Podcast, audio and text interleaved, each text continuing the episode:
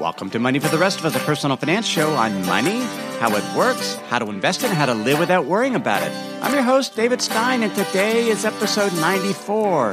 It's titled How Money is Created and Destroyed. I often get emails from listeners that have gone back and listened to the earliest episodes. Many have listened to all 93 episodes, and they have questions on something I might have said. They, will challenge me on things I've said.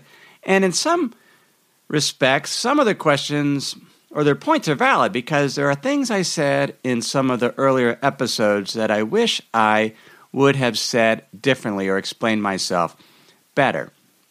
Particularly when it comes to money and the government and how money is created, how money is destroyed. And I want to address two questions I got recently. One is from Mike. He lives in the UK. He says, Here in the UK, the vast majority of sterling, 97%, was created by private banks through credit creation. In Switzerland, it is 90% today. I suspect similar in the USA. To my knowledge, no quantitative easing program has changed this balance such that the state is the majority creator of money credit. Hence, it seems to me that the main externality, it, if it is to be considered external, is the private system, private banking system. What is your view? He's saying, and he's suggesting that because I said that governments in create money when they spend and they destroy money when they tax. And he is saying that no, the vast majority of money that is created is created by the banking system. I agree with him. And I wish I would have worded that better because the follow up question is from Victor, who lives in Sweden. He says, You said in your podcast that when a government is spending, they create money, and when they collect taxes, they destroy money. My belief or viewpoint has always been that because we as citizens pay very high taxes, we collect a lot of money together for the greater good, paving roads and building schools, etc. The money ends up at the government account and can be spent on costs that are related to collective things like those mentioned before. Correct? Now to my question. So, to use your words, why is my government so keen to destroy so much of my monthly salary? That's what we're going to cover today. We're going to focus on how banking creates money, and we're going to focus on the government and why I sort of confuse what happens in theory in terms of how governments create money and what is happening in practice. But the reality is, the vast majority of money that is created in the in developed countries, and I suppose in developing countries, is created by the private banking system. When I was in college, I took a class on banking, and one of the exercises we did was to participate in a computer simulation in which we ran our own banks. I joined up with another classmate and every week we would dutifully set our deposit rates and our lending rates as we competed with other classmates to attract funds from these virtual depositors and these virtual lenders. And, and how much we got in deposits was dependent on what deposit rate for CDs and for other demand deposits that we set relative to other to our other classmates. And then how much we were able to lend out was very much dependent on the loan rates we set. We learned in that class that banks were financial intermediaries, that they channeled customer deposits into worthwhile projects initiated by creditworthy borrowers, who then used those loan proceeds to build buildings, to buy equipment, inventory, etc. And hopefully, those borrowers would repay the loans with interest, allowing the banks to make a profit. This was just the plain financial intermediation. And that made sense to me as a young college student. Now, once we got a little further into, into the class, we got into this concept called fractional reserves that banks only had to keep a percentage of their deposits available in case depositors wanted to withdraw funds. When I first had a bank account at a credit union, I would see that safe there in the back of the credit union. I had my little passbook, and they would print how much money. I don't think I ever got over $100, but I just assumed all the money was in the back of the bank. It just it didn't occur to me that it, it went elsewhere. And in fact, with this fractional reserves, as I was taught in this banking class, is that a, a bank makes a loan to an individual and loans out potentially 90% of another depositor's deposit. And so they make that loan, that individual, they go buy something, and let's say they go buy a car, and then whoever sold them that car now has some money which they go and put in the bank as a deposit. And then the bank in turn goes ahead and lends out 90% of that amount. This assumes that the, the reserve requirement is 10% of the deposit amount. And so you have this situation where banks are, are always lending out deposits, and, and their, the deposits are made up of, of prior loans. And so you have this expansion. I remember doing the math that showed how the initial deposit kept being lent and deposited over and over again, increasing the nation's supply of money. And so you have this expansion of money through this, this idea of fractional reserves. I ended up dropping the banking class partway through the academic quarter. It was a lot of work. And I don't recommend this, but my philosophy in college was I was trying to massage my grade point average. And, and if I had a class that I, I didn't like and I felt like I was going to get a B and not an A, oftentimes I would drop it. Now it was a little easier because we were on quarters instead of semesters, and so it was it was much easier to do. But I would tend to load up on classes and then oftentimes would drop one. Either I didn't like it or I just just didn't care for it, or I just didn't care for the teacher and felt like she wasn't or he wasn't going to give me an A. I'm not sure I would go about college the same if I went back today, nor would I encourage my kids to do it. But that, that's how I did it. I had no idea. So I dropped the class, and I remember the professor being a little perturbed, but I dropped it early enough that I got I was able to withdraw without any penalty.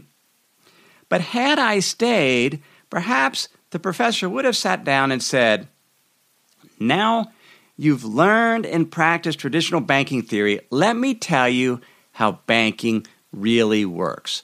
And, and this is something I didn't know until a few years ago how banks are really just bookkeepers. They're creative accountants who can create money and create credit out of nothing through the magic of accounting. Now, in college, my accounting skills were a little shaky. I, I was a finance major, and, and I, I, suspect all new finance majors, accounting is a little bit of a challenge. I remember muttering to myself debits and assets on the left, credits and liabilities on the right, referring to which side of the ledger T account the digits needed to be placed. I eventually learned accounting in college and then spent the first two to three years after graduate school heavily involved in financial statement analysis as a credit analyst, as a planning manager, and so I, I knew accounting by the end. But even as a young college student, I think I could have grasped what if the professor had showed me how banking really works. And I'm not sure the professor ever would have. I, he might have been steeped in this idea of financial intermediation and fractional reserves. Mike from the UK referred me to a paper that was really, really helpful in explaining and simplifying the concepts I'm sharing with you today. It was by Richard A. Werner. It was titled How Do Banks Create Money and Why Can Other Why Can Other Firms Not Do the Same? Published December 2014 in the International Review of Financial Analysis. If you are a member of my Insider's Guide, you would have gotten a link to that paper along with a summary article I wrote summarizing how banks create money. If you're not a member of my Insider's Guide, just go to moneyfortherestofus.net and you can sign up there. And you can also find this paper in the show notes. If you would like to get the paper sent you directly right now, you can text the word banking, B A N K I N G, to the number 44222. You'll reply with your email when I send you back a text, and then I'll send you the paper directly via email. That's if you're in the US. So the word banking to 44222. So this paper had some very, very basic concepts for how this work and explains, you know, why are banks different? Why are they different than a corporation or a non-bank when a non-bank issues a loan? We're going to do a little bit of simple accounting. If a non-bank company makes a loan, it records the amount of the loan as an asset. It's a receivable called loan receivable. It's on its balance sheet. It's on the left side, right? Assets on the left. And then when the non bank company pays out the loan, its cash balance, which is also an asset on its balance sheet, goes down by the amount of the loan. In other words, the, the non bank's balance sheet doesn't expand. It, the company simply swaps a cash asset for a loan receivable. The cash is on the left side of the balance sheet, it's an asset. The loan receivable is on the left side. And so when the loan is paid out to the borrower, the company's cash balance goes down. And why is that? Well, because a non bank company is not a bank. That their cash is recorded and accounted for at a bank.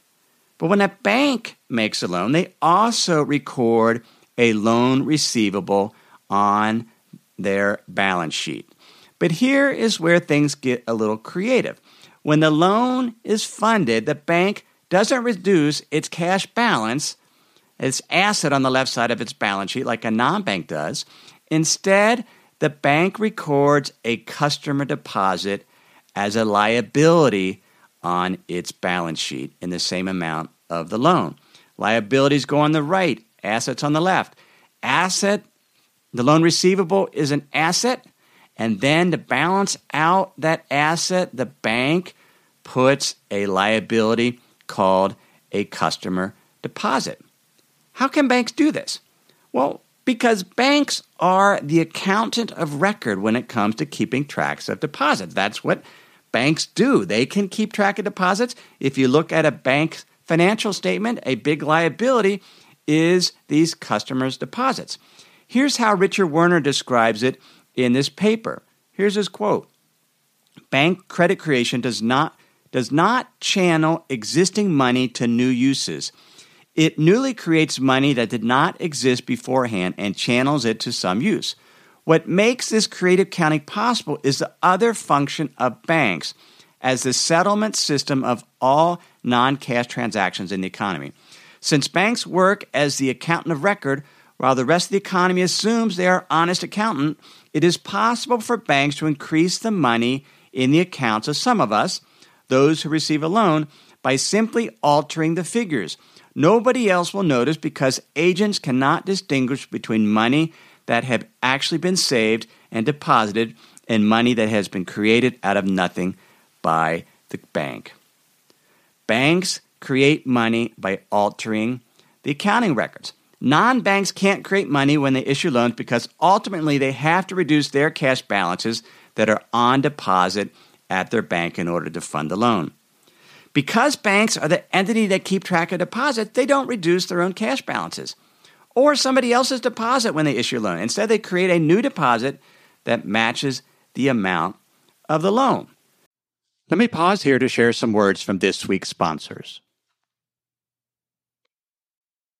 What do companies like Ring, Hint, and Tecovas all have in common? They all use NetSuite to accelerate their growth. Successful companies know that in order to grow faster, you must have the right tools. Whether you're doing a million, 10 million, or hundreds of millions in revenue, NetSuite by Oracle gives you the tools you need to accelerate your growth. With NetSuite, you get a full picture of your business finance, inventory, HR, customers, and more. It's everything you need to grow all in one place, right from your phone or computer. NetSuite will give you the visibility and control you need to make the right decisions and grow with confidence. That's why NetSuite customers grow faster than the S&P 500. NetSuite is the world's number 1 cloud business system, trusted by more than 19,000 companies. It's the last system you'll ever need. Schedule your free product tour right now and receive your free guide, 7 key strategies to grow your profits at netsuite.com slash David. That's netsuite.com slash David, netsuite.com slash David. Early in 2014, the Bank of England, the central bank of the UK, describes this same process in their paper, Money Creation in a Modern Economy. Here's the quote Commercial banks create money in the form of bank deposits by making new loans. When a bank makes a loan, for example, to someone taking out a mortgage to buy a house, it does not typically do so by giving them thousands of pounds worth of banknotes. Instead, it credits their bank account with a bank deposit of the size of the mortgage. At that moment, new money is created. For this reason, some economists have referred to bank deposits as fountain pen money, created at the stroke of bankers' pens when they approve loans. There's the Central Bank of England t- telling us the same thing. Banks create money out of thin air. Are there no constraints on banks?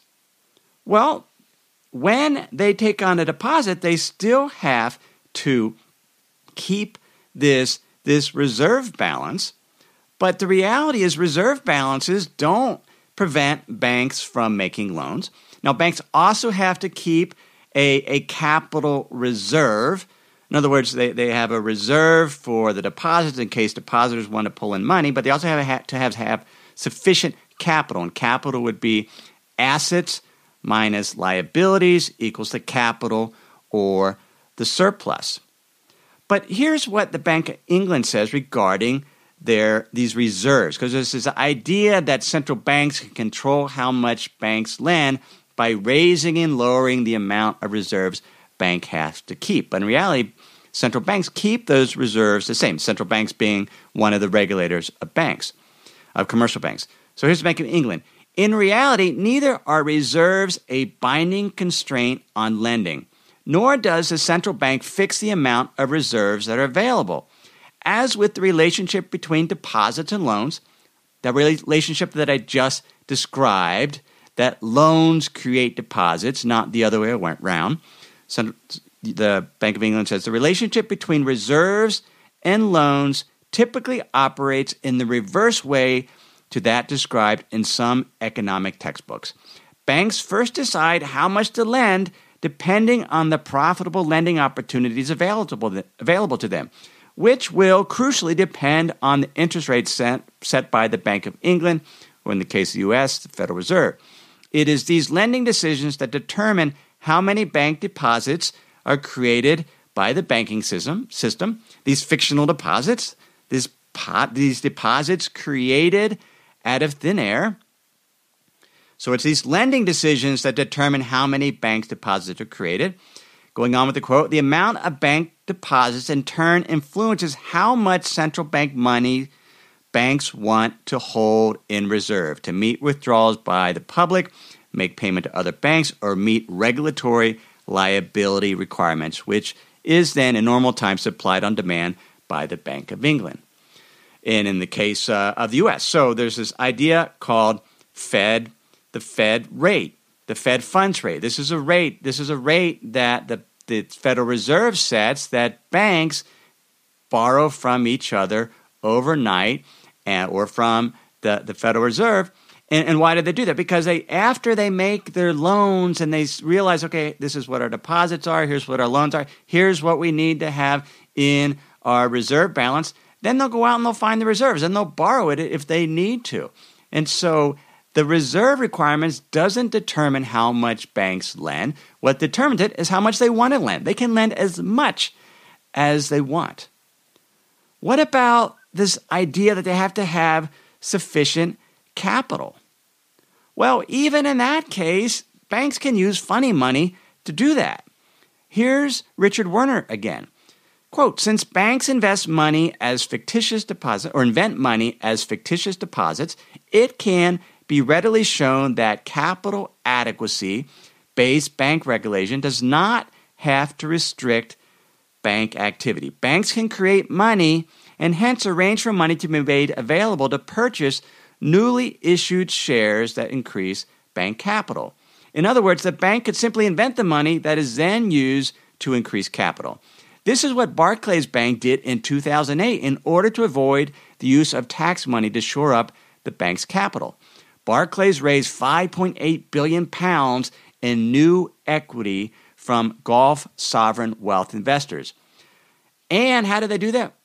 They did it by lending those same Gulf sovereign wealth investors the money. They create, they lent the money that the they created the money, they lent it, so they created the money out of thin air that these investors then invested back into, a, the bank to increase the bank's capital, and everyone was happy. What I have described is how 97% of the world's money is created. Money isn't real. Money is just digits. It's a spreadsheet, and it scares me and makes me want to go under a rock when I think about it, which is why it's important to not just own financial assets. I like to own something real, some land, a building, something, not all of it, but I just want to be able to own something real, knowing that much of money isn't real. It's just numbers. Now, money is the ability also it's it represents future purchasing power. And so when a bank is creating money, it's creating deposits, people can buy things with that. They can they can take this these digits and convert it to a real resource. A wealth of a nation is their, their real things, their land, their ability to produce things. The central bank tries to control how much banks lend by adjusting interest rates, short term interest rates, trying to influence long term interest rates, and set it at a level that banks don't create too much money by lending. Because if you create too much money, then you have too much purchasing power chasing too few real resources, and that is what can create inflation. Now, if we didn't do it this way and banks couldn't create money out of thin air, then we would probably have a huge deflationary problem. Suddenly, we wouldn't be able to grow the money supply. Now, let's go back to the idea of can governments create money? Because they've outsourced the vast majority of the money creation to the private banking sector. And they've given these banks essentially a monopoly to create money. And because we have to use the money to pay our taxes. Here's Richard Werner again. Today, tax payments cannot be made in legal tender, in other words, in cash, such as Bank of England notes or, in, our, in the case of US, dollars. But only in bank credit money. That's how we make tax payments which is private company credit created by banks' reclassification of their account payables to liabilities as imaginary customer deposits. By forcing all taxpayers to acquire bank money in this way, the state effectively transfers sovereignty over money creation to banks. We have to pay our taxes with, you write a check, a bank check that is represents fake money to pay taxes. Werner refers to a quote by Adam Smith in Wealth of the Nations. Here's the quote A prince who should enact that certain proportion of his taxes should be paid in paper money of a certain kind might thereby give certain value to this paper money. Adam Smith knew in 1776 that if the state says you pay your taxes in this money, this particular type of money, in today's world, bank credit, that gives value to that money because we have to go out and earn it and find it so we can pay our taxes. So, can the federal government create money? In theory, they can. In reality, they don't. In theory, and this goes back way back to episode one on the podcast, the government, because money is digits, they can change accounts, the, the numbers in the account of some that somebody has, because it, it, it that's certainly they have the ability to do though do so and that's when i talked about when government spends that creates money and when they tax they're taking money supply they're taking purchasing power out of the economy and, and so they're destroying money or that purchasing power. If a federal government then spends more than it takes in in terms of tax revenue then it runs a deficit. And so that would essentially be excess purchasing power that governments have created if they don't do anything at that point. But in reality, what governments then do is they are required in most cases to balance their books, balance their accounting books. So they go out and they issue government debt to, to essentially fund, and I put quotes around the word fund because they don't have to do that, but from an accounting perspective, they issue debt, government bonds, which investors then buy those bonds. They take some of that fake money, that potential purchasing power, and buy a bond. And so the government soaks up the potential purchasing power that was created with the deficit. And so in, in reality, the government is not creating new purchasing power because it oh if it runs a budget deficit, it always offsets that by issuing government bonds that soaks up purchasing power. So it is really the private banking system that is creating the vast majority of the money in the world. So that is episode 94 How Money is Created and Destroyed. Show notes are available at moneyfortherestofus.net. That's awesome. You can sign up for my insider's guide. I email those show notes to you weekly. I also will send a summary article. If you want to get that Richard A. Werner article on how banks create or how banks create money, right now just text the word banking to 44222. Last fall, I hosted a webinar, and it was really, really enjoyable in, in terms of just being able to interact with listeners of the show. And, and then I've taken about a, a five to six month break from that as I've worked on rolling out some of the asset allocation models, the smart beta, and some of the other enhancements to the Money for the Rest of Us Hub. And I want to again start doing webinars. But when I do a webinar, I want to be very transparent and show here's what I'm thinking now. Here's what you can earn investing now. Here are market conditions now in terms of valuations of the economy. Are we heading into a recession? What about market internals? And and so the way that I want to do webinars, instead of opening up to everyone so they can just keep attending every webinar, if I do it monthly or every couple of weeks, I'm going to kind of invite through the Insider's Guide. So if you remember my Insider's Guide, uh, you'll you'll get an invite to join a webinar, and I'll do different dates. Then you'll have, have an opportunity to, to hear in real time my current thoughts. I'll show you what's on the hub, particularly, and not just show you what's on the hub, but show you my specific thoughts right now in terms of positioning, risk management, etc., the economy. And but I'm going to limit to 100 people at a time and then once you've had an opportunity, then then other people will. So, if you remember my insider's guide, you'll get an invite in the future and please consider joining me. It'll be live. You'll be able to get your specific questions answered on money, the economy, investing, personal finance, and so we'll start doing that. But you can only access it by becoming a member of the Money for the Rest of Us Insider's Guide. That's free and I've just told you how to get that. Last week on the Money for the Rest of Us Hub, I released the most recent monthly investment conditions report and portfolio profile. Members of the Hub use this to, to keep their emotions in check, to get take an objective view of what is going on now with markets, the economy, valuations, and whether they should be making some adjustments in their portfolio. The I don't know when you'll be listening to this, perhaps when it was released in February 2016. Maybe you're listening to this episode a year later. But right now, things are a little tenuous for markets. And if you want my latest thoughts, you can get that by becoming a member of the Money for the Rest of Us Hub.com. And hopefully that'll help you not only with how to emotionally keep things under control in terms of your investing, but also get specific guidance and help in terms of setting your long term asset allocation and to find out what you can earn investing over the next 10 years. You can get information for that at moneyfortherestofus.hub.com. Everything I've shared with you in this episode has been for general education only. I've not considered your specific risk profile. I've not provided investment advice. This is simply general education on money, investing, in the economy. Have a great week.